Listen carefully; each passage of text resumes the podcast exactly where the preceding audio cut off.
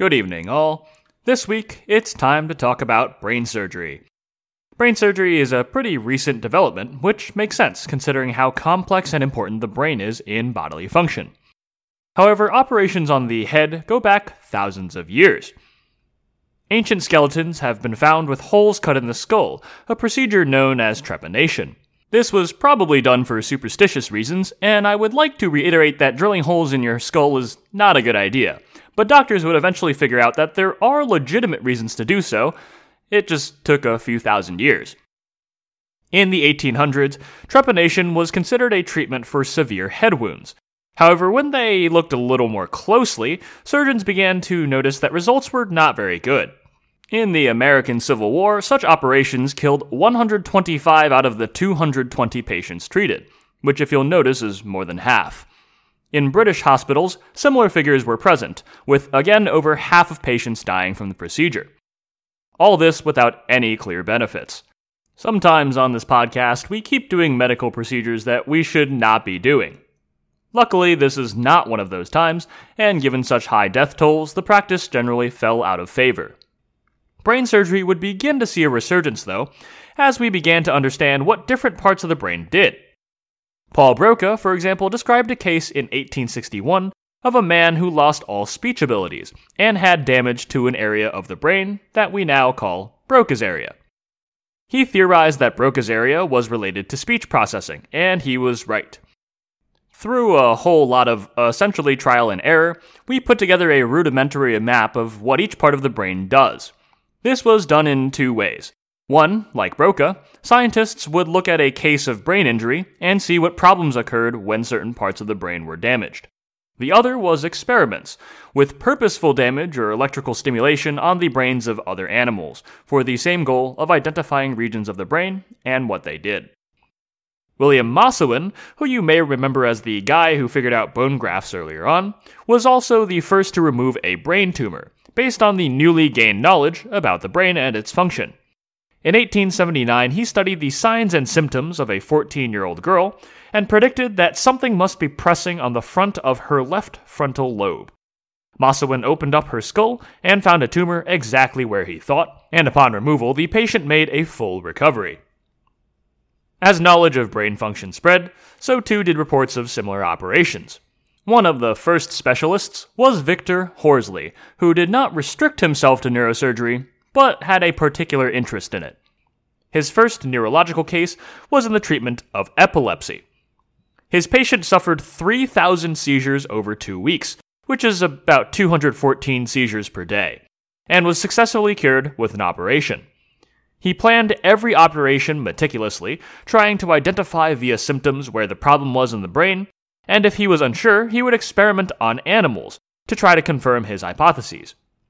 Even with this extra attention that he gave, Horsley's results were frankly abysmal, and they were so bad that most surgeons turned away from the subject. Given the methods they were using and knowing what we know now, this isn't surprising. The brain is notoriously complicated, and trying to guess which part of the brain is affected via symptoms is a difficult task. Tumors were usually removed by tearing them out with the fingers, which I imagine is quite imprecise. Wounds still became infected, and bleeding killed many a patient, since the brain tends to ooze a lot of blood. All this meant that mortality in brain procedures was really high, with estimates being around 50% and as high as 80% in some tumor operations at this time. By 1900, you could say that neurosurgery existed, but pretty much only for the work of Macewen and Horsley, and many surgeons felt that neurological operations were simply not worth the massive risk at all. Enter Harvey Williams Cushing, who may sound familiar because he was mentioned in our electrocautery episode as one of the earlier adopters of the technology for brain surgery. Cushing worked at Harvard and then Johns Hopkins, where he had his first encounter with an X ray machine, in fact, the first X ray ever taken at Johns Hopkins. He used a, quote, decrepit and perverse static machine as big as a hurdy gurdy and operated in the same way, by turning a crank. A hurdy-gurdy, by the way, is apparently an old instrument that sounds like a violin and requires cranking by hand. That x-ray was used to examine the spinal cord of a patient who had been shot and pinpoint the location of the bullets for removal, which started Cushing on neurosurgery. In 1903, he decided to specialize in neurosurgery officially, against the advice of his professor, who saw no future in what was at the time a dead subject.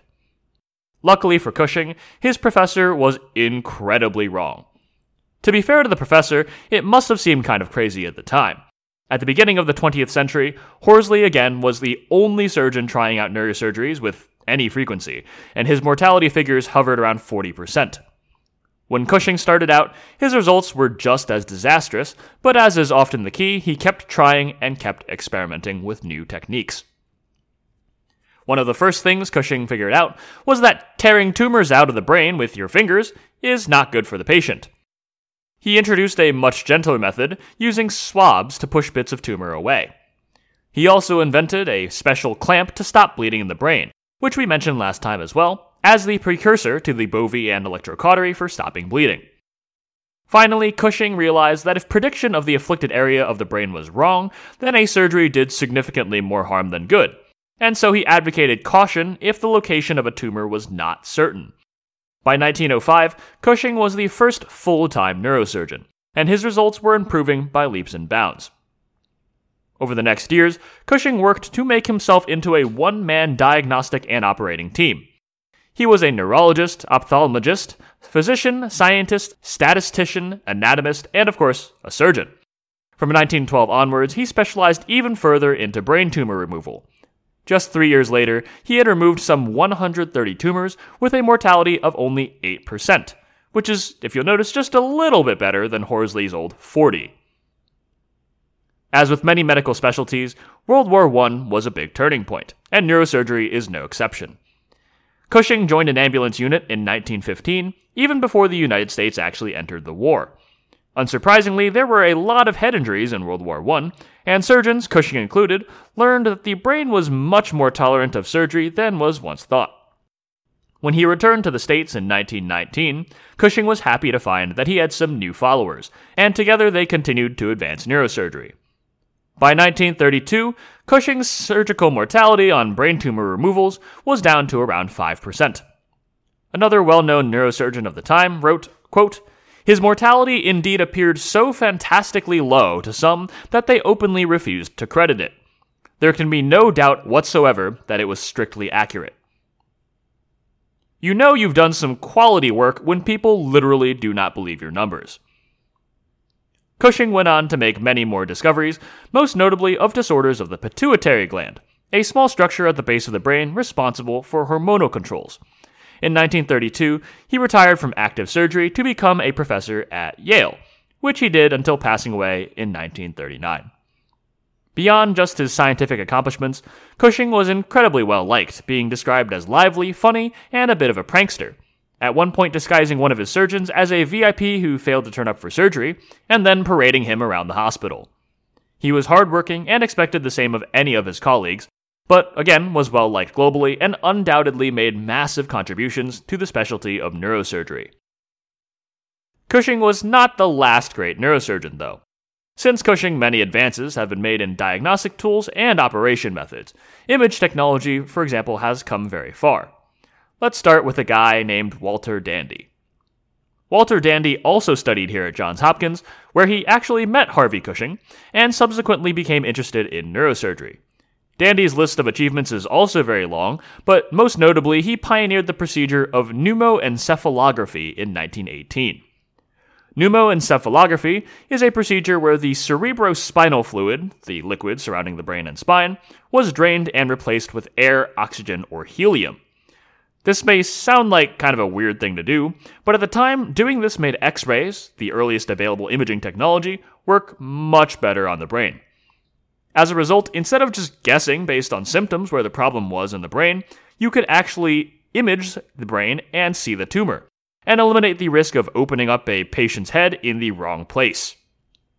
The procedure was still commonly used all the way until the 1970s, when computed tomographic or CT scans were invented, and Dandy almost won a Nobel Prize for the work. Dandy was a little bit less charismatic than Cushing, though, and apparently later in his career they actually butted heads quite frequently. Dandy was generous, willing to see patients free of charge if necessary, but also had a temper and was quite blunt.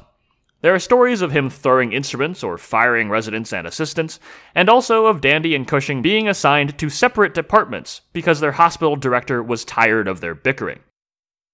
However, he deserves a lot of credit too, and is often cited alongside Cushing as one of the founders of neurosurgery. Another big diagnostic tool was also invented around this time. In 1924, Hans Berger invented the electroencephalogram, or EEG for short. Essentially, this is a way to measure brain activity by measuring electrical signals on the scalp. It is useful in diagnosing a host of problems like epilepsy, brain bleeding, or even just in recognizing responses to stimuli. Berger was undoubtedly brilliant, but also unfortunately has a gigantic pile of skeletons in his closet. Berger financially supported the Nazi SS and was responsible for some forced sterilizations under the Nazi regime. Yikes. So we're going to move on from him. After the EEG, much of the improvement in neurosurgery comes from improved imaging techniques. We already briefly mentioned CT scans, which is essentially an upgraded multi dimension X ray. Through the work of William Oldendorf, Alan Cormack, and Jeffrey Hounsfield, they figured out how to make a CT scan that could provide not just 2D images, but a 3D reconstruction of the brain. After the CT scan came the MRI, standing for magnetic resonance imaging. MRIs could also provide 3D images of the brain, but at the time provided even better resolution and better contrast. These new imaging technologies provided much more information than older tech and allowed for all kinds of new diagnoses without having to actually open up the skull, much to the relief of many patients. I'm sure it helped too that they also got to skip pneumoencephalography, which was comparatively painful and risky. Finally, in recent years, we have begun not just to image and operate on the brain, but even integrate with it. The first example was cochlear implants, which are devices that pick up sound waves, convert them to electrical pulses, and then stimulate the brain to recreate hearing function. Nowadays, there are devices that can read brain activity and use those readings to control computer cursors or more complex robots. We have neurostimulators for the treatment of mental disorders or even for pain. When you stop and think about it, these devices are quite incredible, and would certainly have seemed like science fiction to people even just a few decades ago.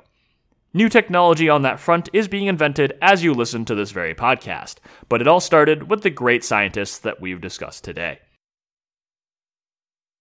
Next week, we'll move on to the lungs. Like usual, special thanks to my editor, Jojo Tang, my cover artist, Angie Lee, and Musopen for our music.